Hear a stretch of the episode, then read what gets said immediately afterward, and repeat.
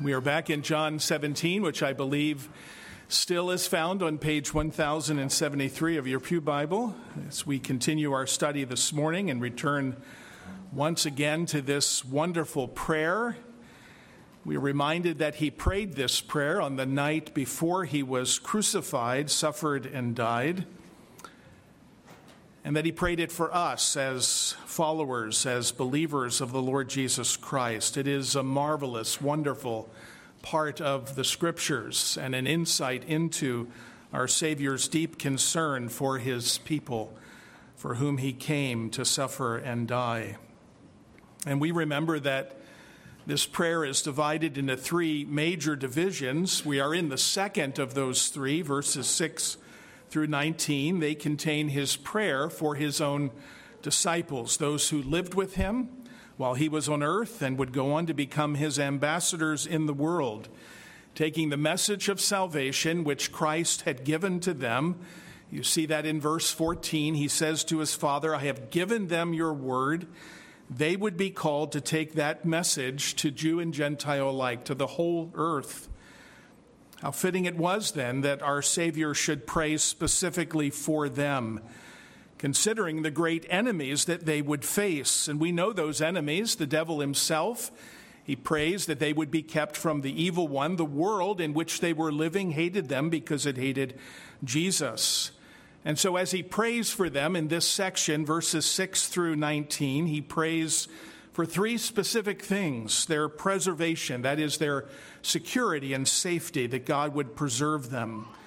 And then he prays for their separation from the world, that they would realize that they are no longer of the world, but now have been made members of a kingdom over which Christ is head and Lord. And then, thirdly, he prays for them that they would be consecrated or set apart to the Lord. This first great theme of preservation, as we've studied it already, is what I believe is really the, the central and most comforting theme of this entire prayer. When we walk away from the study of this prayer, my prayer for you is that you, with me, would understand that Christ will preserve us. He will keep us. God will keep us until the very end because Jesus is praying for that. As Matthew Henry noted, he is praying that they might be kept from sin, furnished for their duty, and brought safely, finally, to heaven itself. In our last study, we looked at how Jesus prays that his disciples, both those that he prays for specifically here, as well as those who would follow after them because of their testimony, would know themselves to be and live as those who are separated now from the world. We see that if you look at the verses, especially 15 and 16. I do not ask, Jesus says, that you take them out of the world, but that you keep them from the evil one. They are not of the world, just as I am not of the world. Jesus wants his people, these disciples, and us to understand that we are no longer of the world. Those who are called by God to live in this world are no longer of it. This world for us is now a place of an irreconcilable war, a war that rages between the Spirit who now dwells within us and the world and the forces of this world and of the evil one who rules in this world under God's sovereignty. And so we're always at war. This world, of course, as we've noted already, is not our home. We have a new home, a home where there is an imperishable inheritance kept for us by the Lord Himself. And this world is a place where we are sent into then as ambassadors. It's almost as if God is telling us, I'm taking you out of the world, I'm transforming you, and I'm sending you back in. In fact, that's exactly what He's telling us. We are sent now as ambassadors, transformed by Christ, by all that God has purposed to do in Him, so that we might be His faithful witnesses in this world. Now, this was so important for Him to pray these things for these disciples specifically.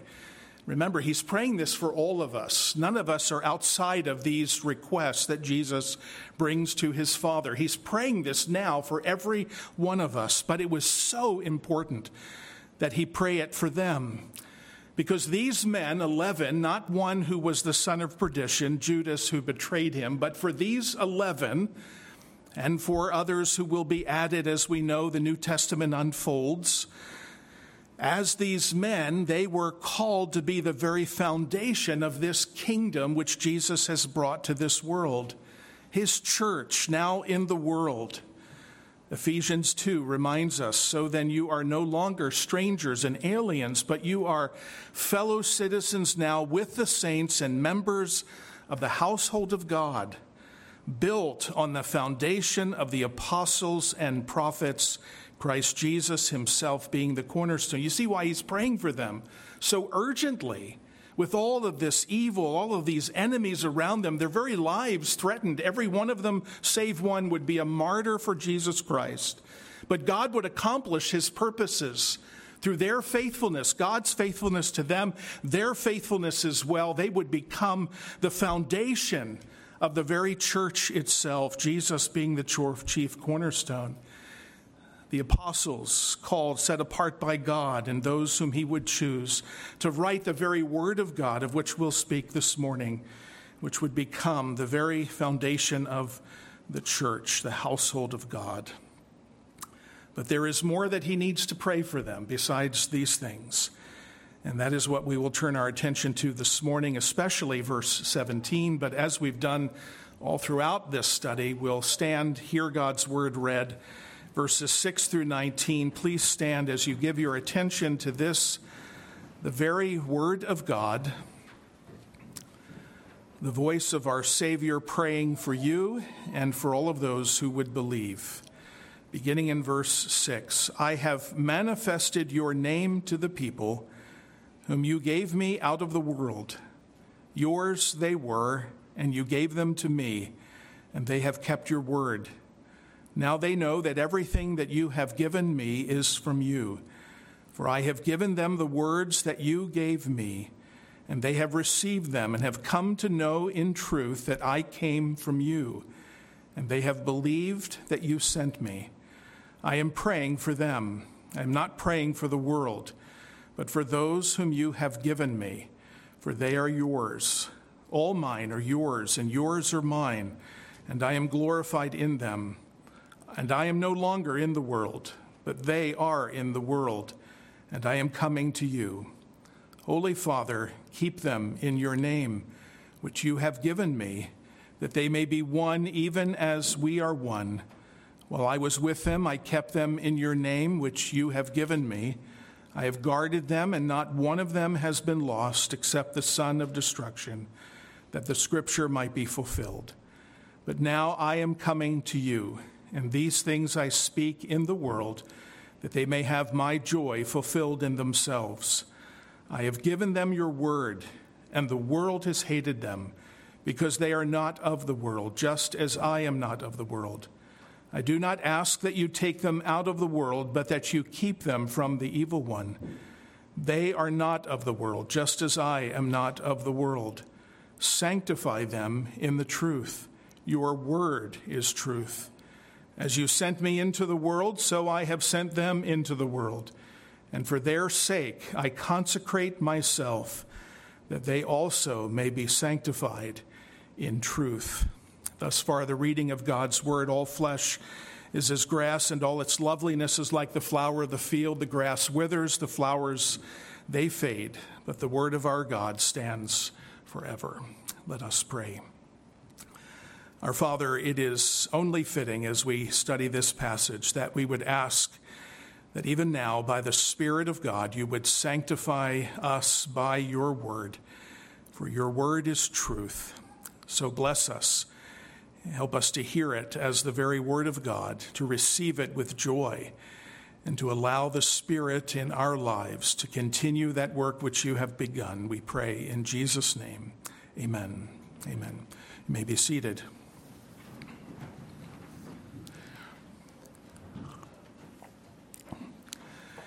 Now, I hope you see that our text this morning, which really is John 17, 17, but it's really 17 through 19, but, and we'll talk about the whole of it. But this teaching that we're going to study this morning actually builds upon everything that we studied last time the fact that we are separated from the world. It's actually the positive side of our calling as followers of Jesus Christ. The negative side is that we are called to no longer be those who are of the world, who are like the world in our thoughts, the way we uh, think about things, so many things that people are thinking about today. We are to have the mind of Christ in those things and not the mind of the world. And so that's really the negative to be separated from, taken out of the world, even though we are sent into the world as missionaries and as witnesses for Christ it is still negative to have no longer anything to do with the way the world conducts themselves or thinks about the various matters that are constantly before us.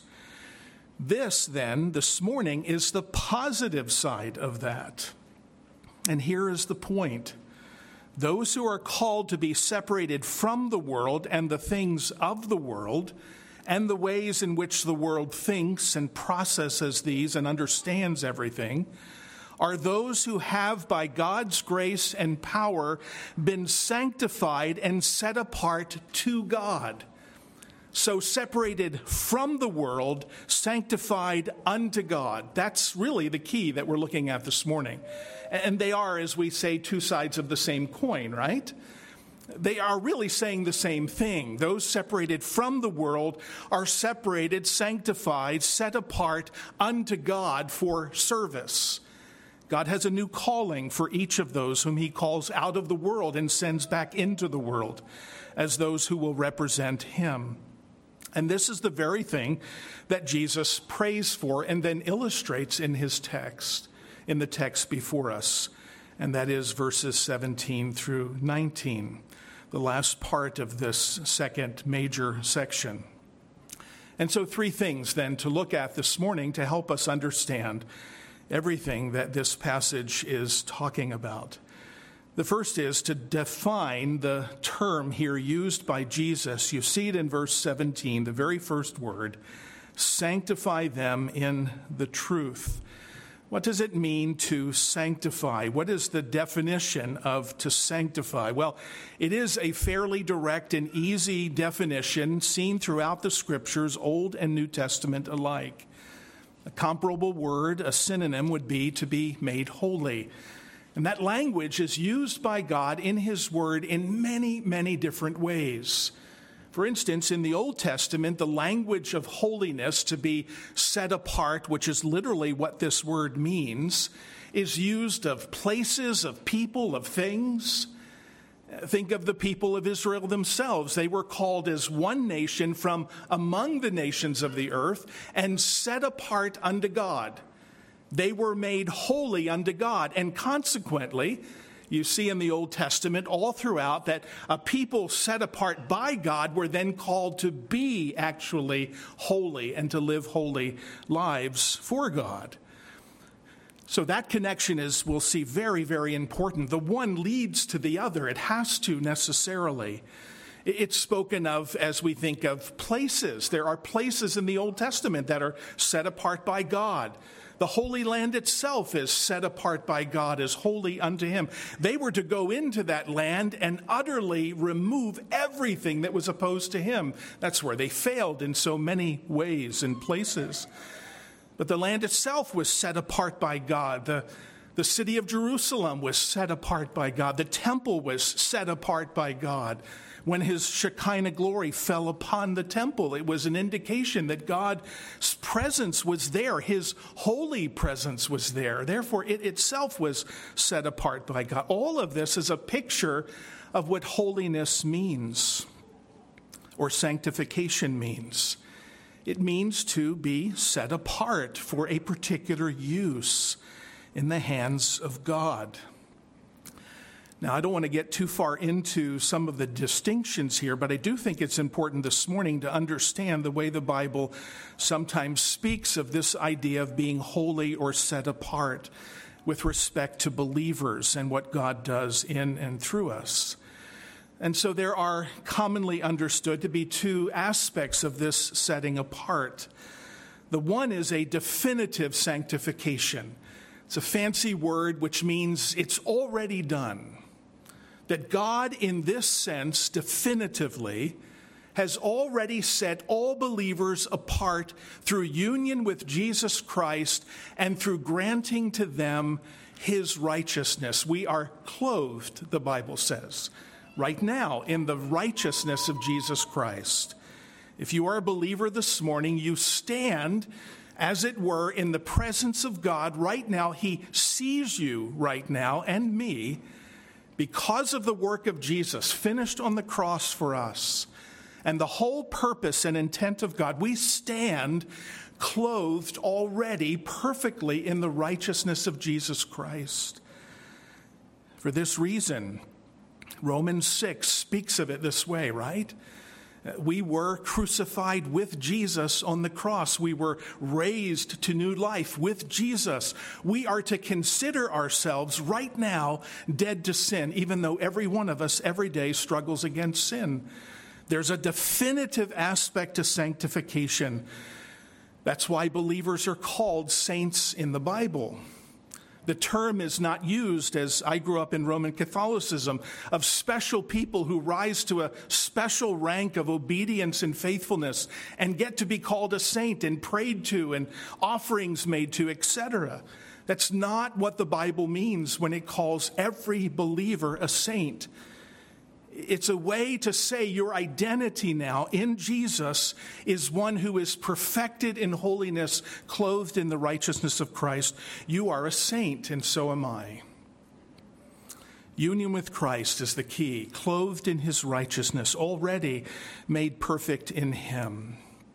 This reality, and Romans 6 is a great example of it, Read the whole of the chapter, and you'll see how Paul moves from this definitive sanctification to a progressive sanctification, an ongoing work of God by his grace in our lives. Our confession puts it this way when it talks about sanctification. They are effectually called, who, who are effectually called and regenerated, having a new heart and a new spirit created in them, are further sanctified really and personally through the virtue of Christ's death and resurrection by his word and spirit dwelling in them the dominion of the whole body of sin is destroyed, and the several lusts thereof are more and more weakened and mortified, and they more and more quickened and strengthened in all saving graces to the practice of true holiness, without which no man shall see the Lord. There's a progressive nature as well of our sanctification.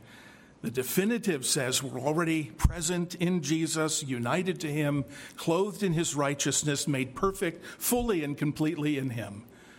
But in this life, as we wrestle with this irreconcilable war and this battle against sin, we are progressively being made more and more holy. We are mortifying sin. Its power over us has been weakened by a death blow because of Jesus Christ.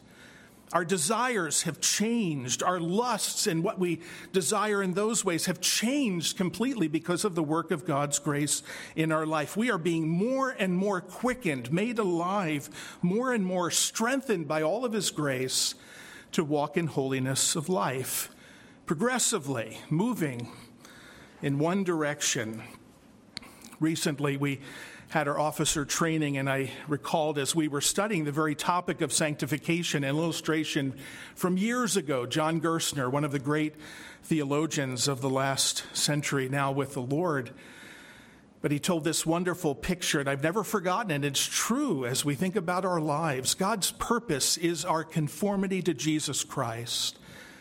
And so sanctification is like a train going down the track, and the track is going in one direction to the image of Jesus Christ, the perfections of all that is in Jesus. And there we are on the top of the train, walking, as it were, on the top of the train in the same direction.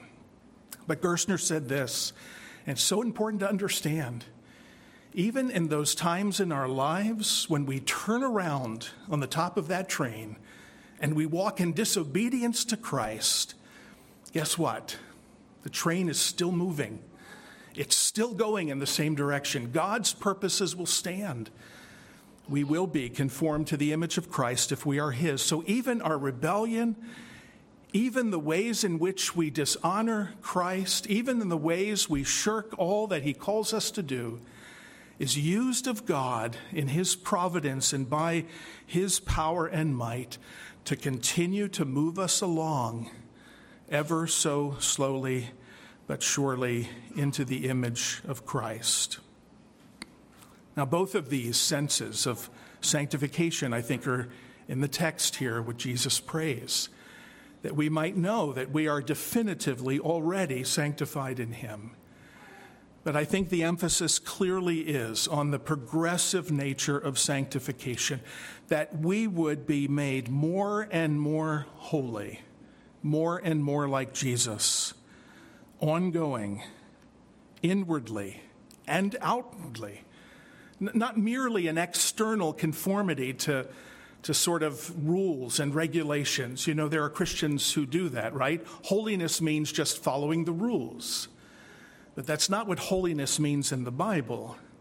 Holiness is outward, it is rules given that we must obey, but it's an inward.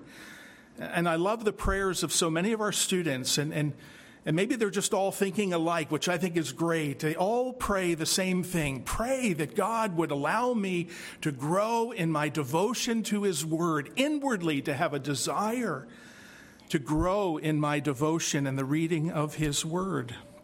You see, that is God's great purpose.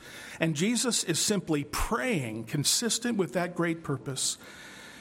You know it in Romans 8, He works all things together for good for those who are called according to his purpose. For those he foreknew, he also predestined for what purpose? To be conformed to the image of his Son, that he might be the firstborn among many brothers.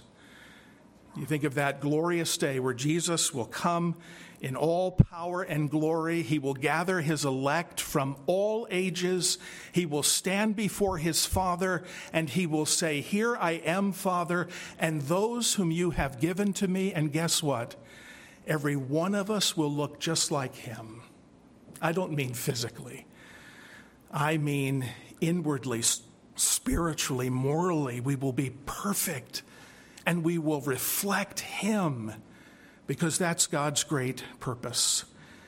And Paul says that this connection between definitive and, and progressive sanctification is really important.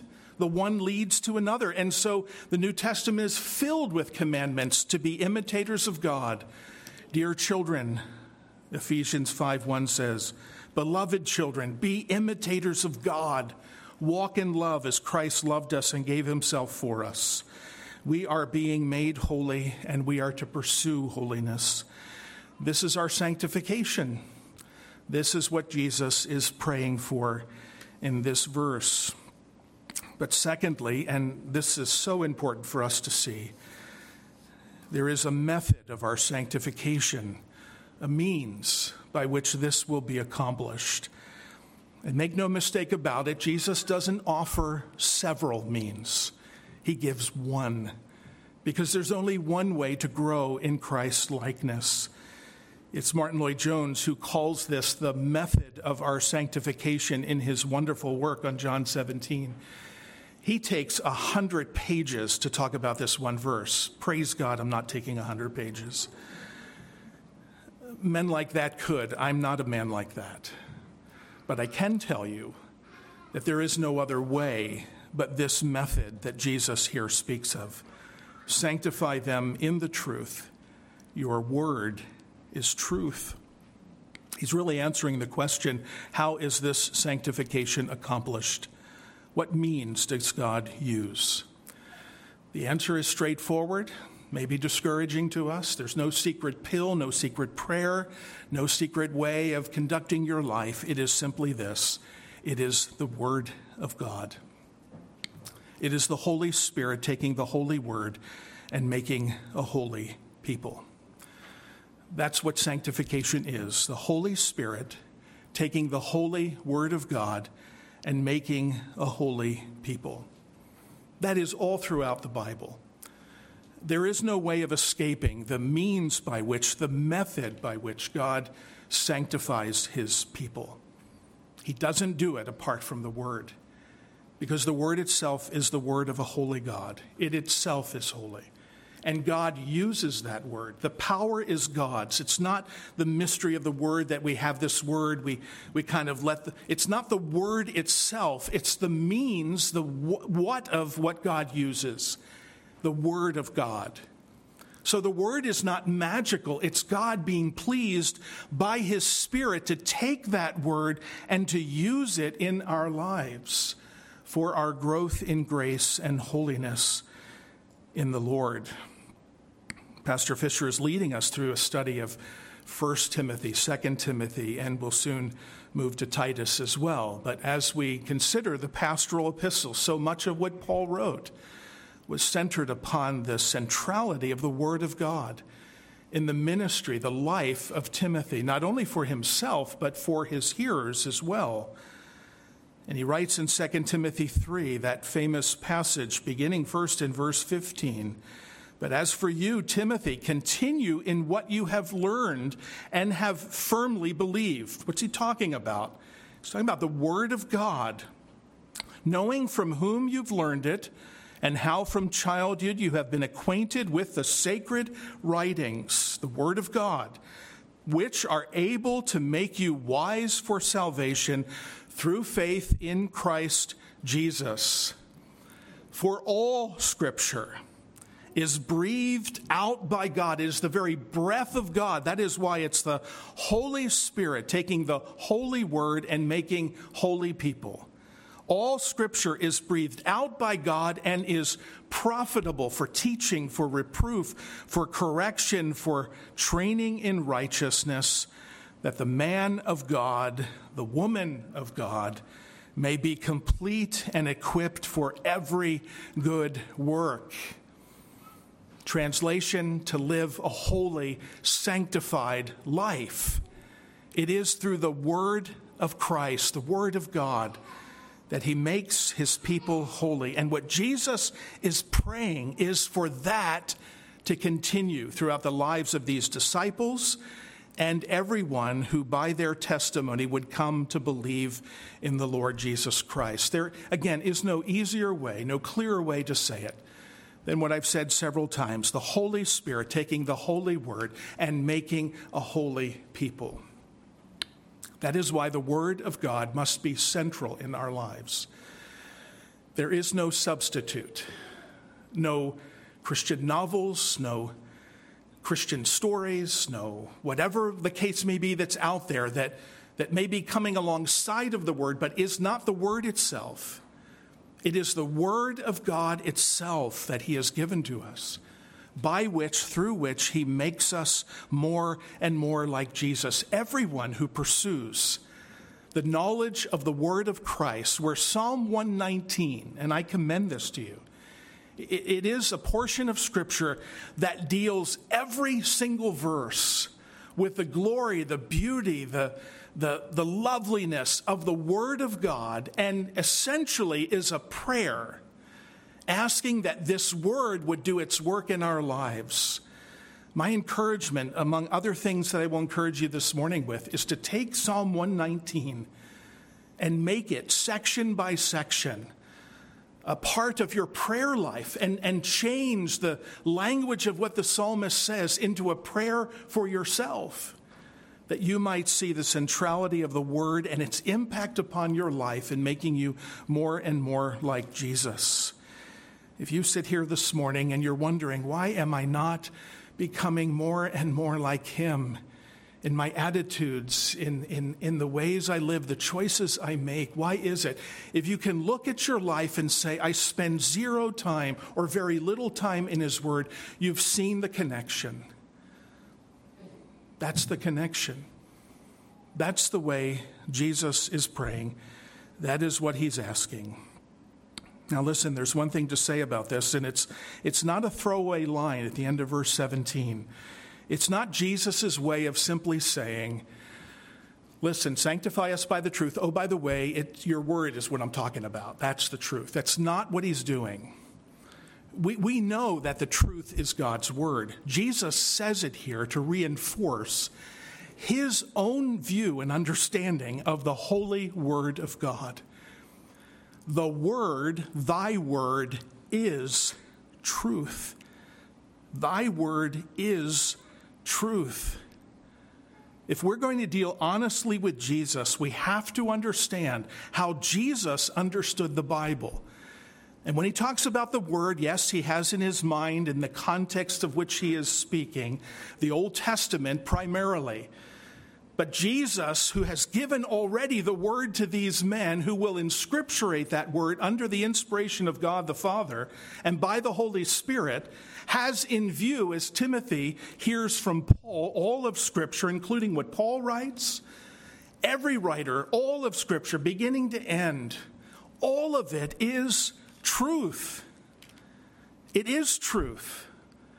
The world in which we live today looks at this Bible, says what? It's outdated, it's foolish, it's not current with the times, all kinds of things, both mundane and cruel and hateful with regard to this word. But for the believer, the words of Jesus are to be our words as well.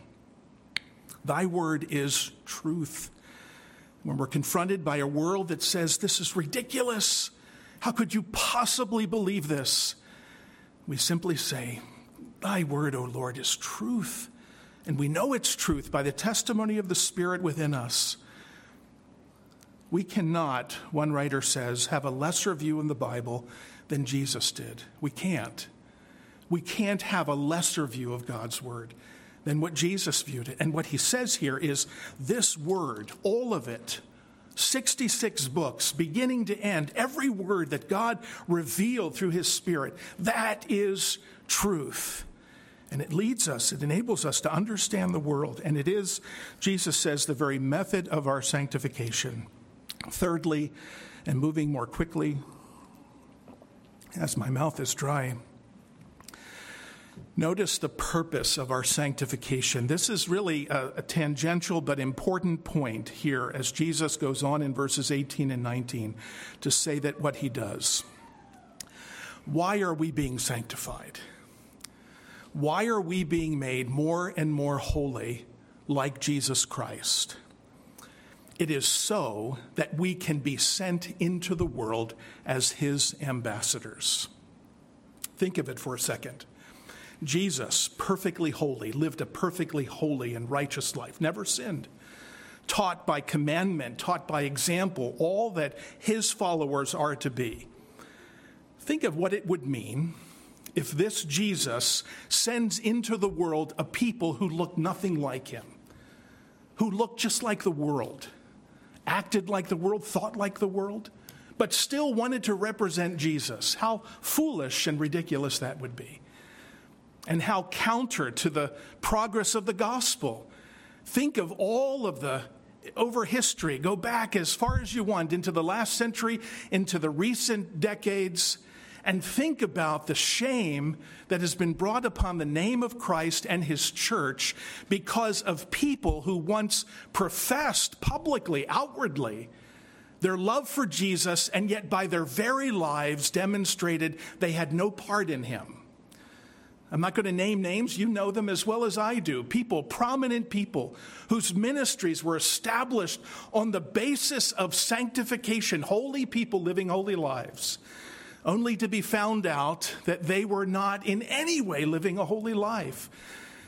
Think of the damage, irreparable damage that that does to the church of Jesus Christ. The purpose of our sanctification is that Jesus might send us into the world as his representatives of who he is a holy Savior, a holy King, whose people seek to live holy lives by his grace and power alone. And notice, don't miss this, verse 19 it is for their sake, for their sanctification, is what he means. It's for this great end that they might be holy that I now consecrate myself. One commentator said this week as he was talking about this passage, and I agree with him, I hate when the same word, consecrate and sanctify in verse 17, it's the same word and yet they use a different one. There's no need to do it. So, really, he says, I sanctify, set myself apart, that they also may be sanctified in the truth. What's he talking about? It's the night before he dies. Everything I'm about to do, he says, is for this great purpose that this people would be holy unto you, Father. Holy like me, perfect like me, definitively, progressively, until I return and finish the work that you have begun in them. Jesus sets himself apart to a cross, to suffering, to shame, to a cruel death, ultimately to a resurrection and ascension into glory, so that his people, this people, you and I, could be made holy. He's doing that for us. And then he says, I am sending them into the world as my representatives as people who look like me, not physically, morally, in the choices we make, the ways we think, all of those things. And doesn't Ephesians 5 put it so well? It's a marriage text, right? Christ loved the church and he gave himself for her. I consecrate, sanctify myself, that he might sanctify her having cleansed her by the washing with water of water with the word so that he might present the church to himself in splendor and glory without spot or wrinkle or any such thing that she might be holy and without blemish. Isn't that a wonderful wonderful picture of our Savior, fully revealing to us in this prayer, to his Father, to his followers, that he has set himself apart for this great purpose and end. This is authentic Christianity. And it's only authentic Christianity lived out in obedience to Christ, which will have any attraction to those in the world who are seeking, by God's grace, something different than the world offers to them. Paul commends himself, for instance, as he writes to the Thessalonians in chapter 1 and chapter 2 he writes to them, and it's very important that he tells them this. He says, You know, brothers, loved by God, that he has chosen you because our gospel came to you not only in word, but also in power and in the Holy Spirit and with full conviction. You know, he says, what kind of men we prove to be among you for your sake.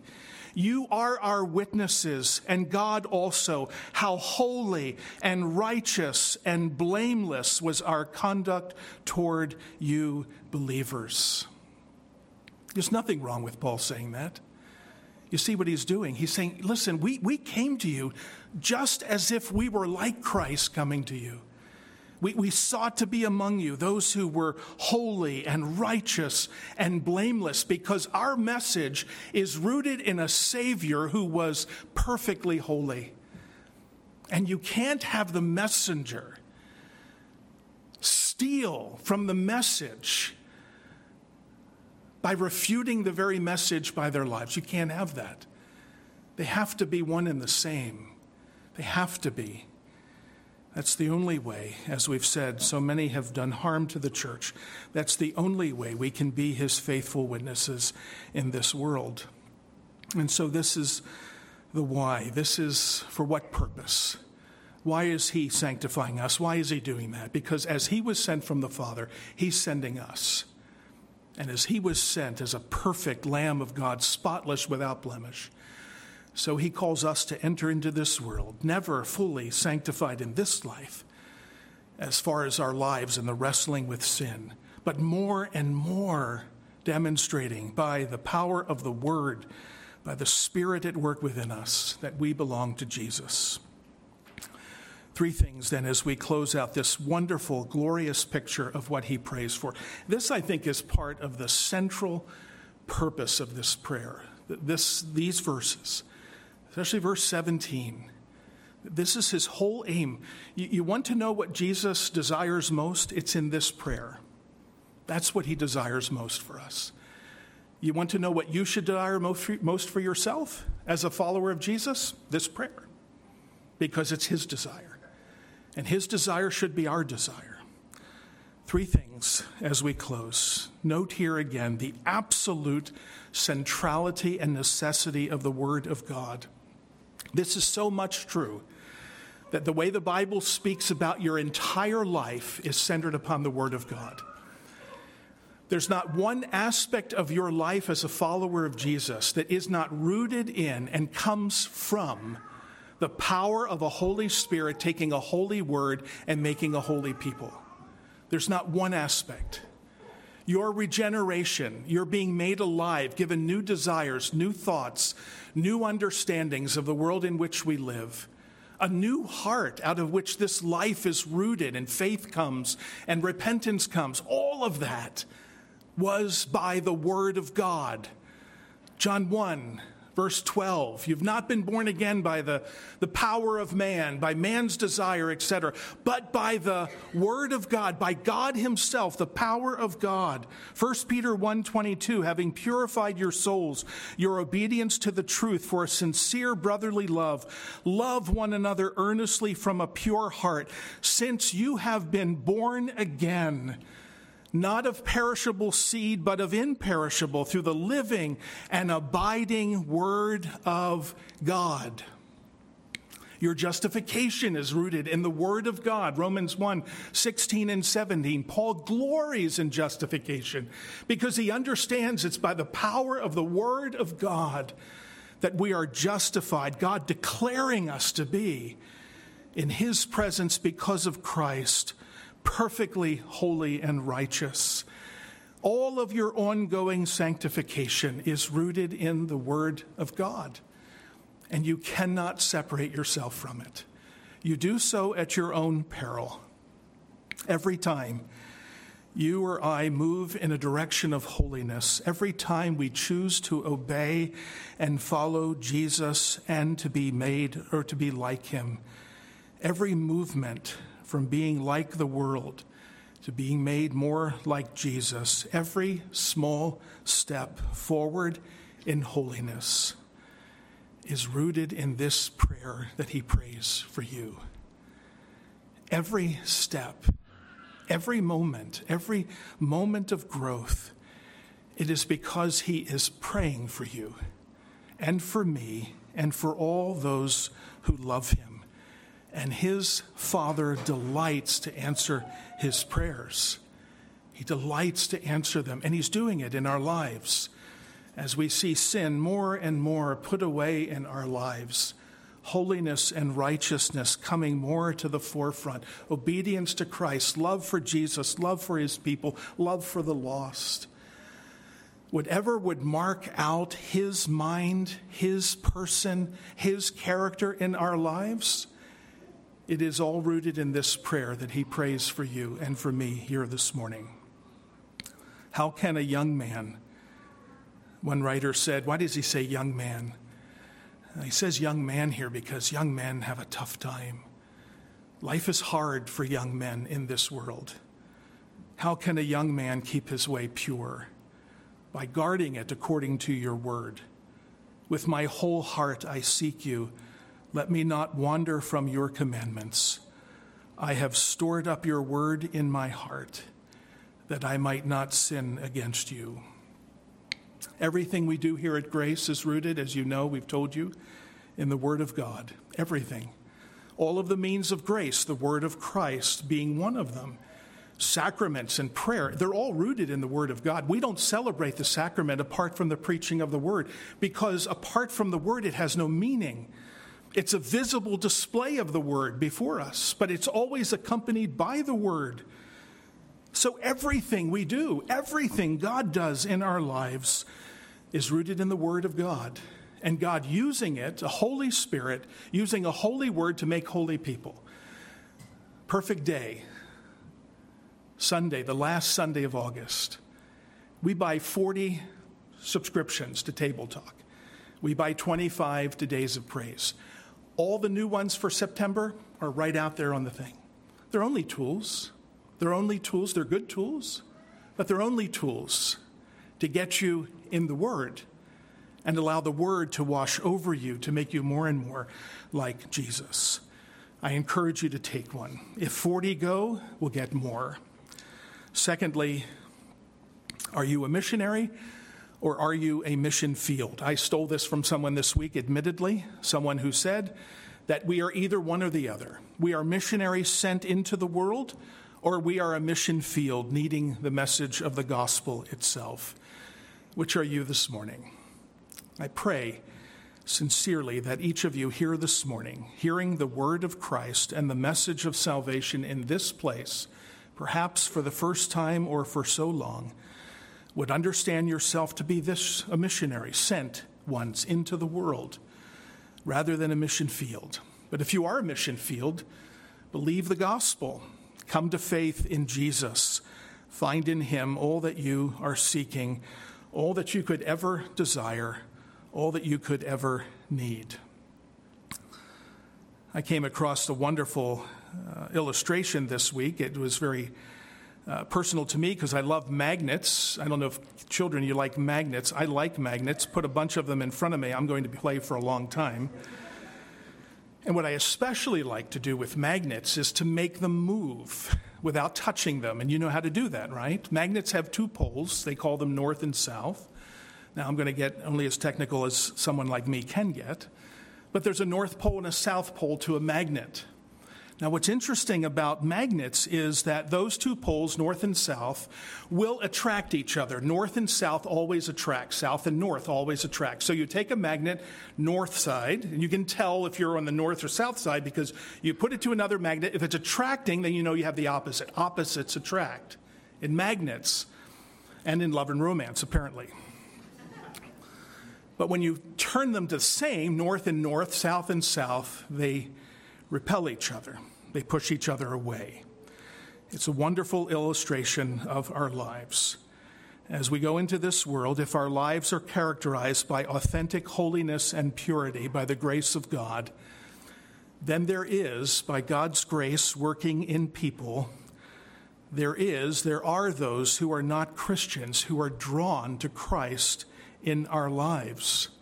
That's why Jesus says, Let your light so shine among men that they may see your good works and glorify your Father in heaven.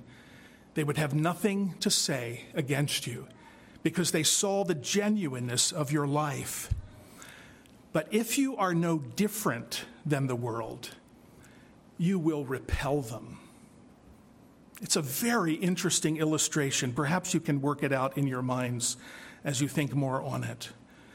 Again, think of the ways the cause of Christ had been damaged, where people have said these Christians are nothing but hypocrites because of their visible, pro, uh, profane, and ungodly lives and actions that have come to light. It repels the world. But when you love Christ and you're walking with Jesus, becoming more like him, God often uses it, not always, because he says the world will hate us because we love him. But so many have come to faith in Jesus because they've seen the genuineness of a holy life within us, because we're different from them. And they're drawn to the difference, which is Christ living in us.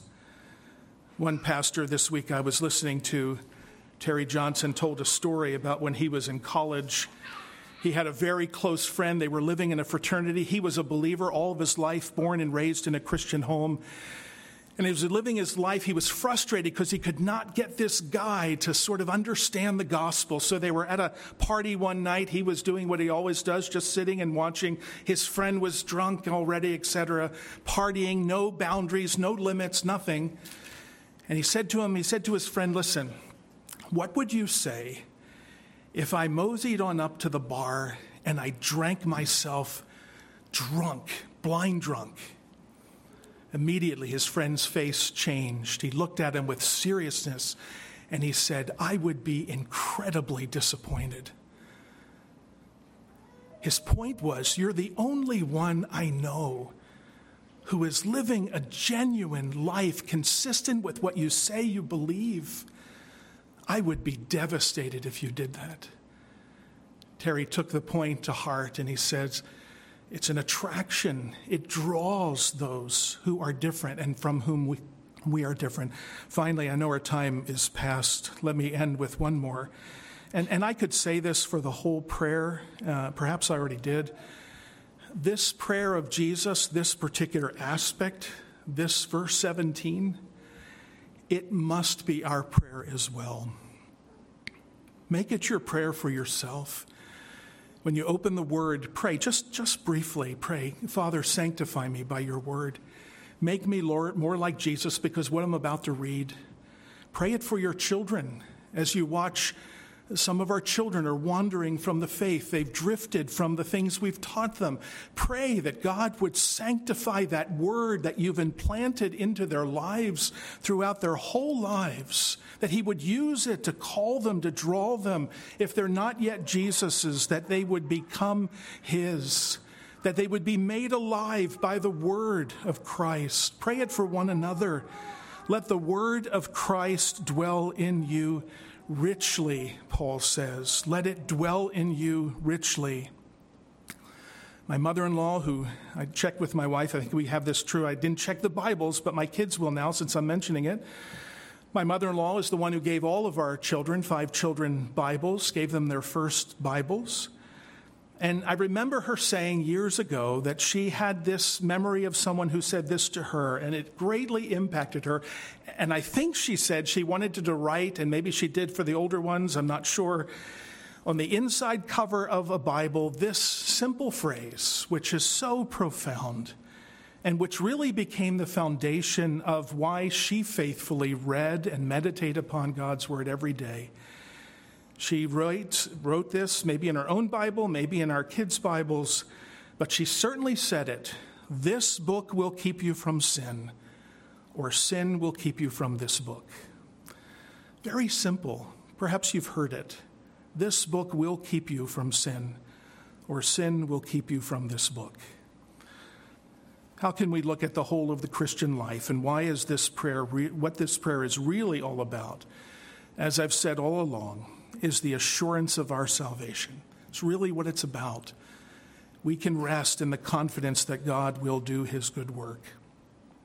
As I was studying this week, I was meditating upon that passage in Philippians 1 6, where Paul says this I thank my God in all my remembrance of you, always in every prayer of mine for you, all making my prayer with joy because of your partnership in the gospel from the first day until now and I am sure of this that he who began a good work in you will bring it to completion at the day of Jesus Christ.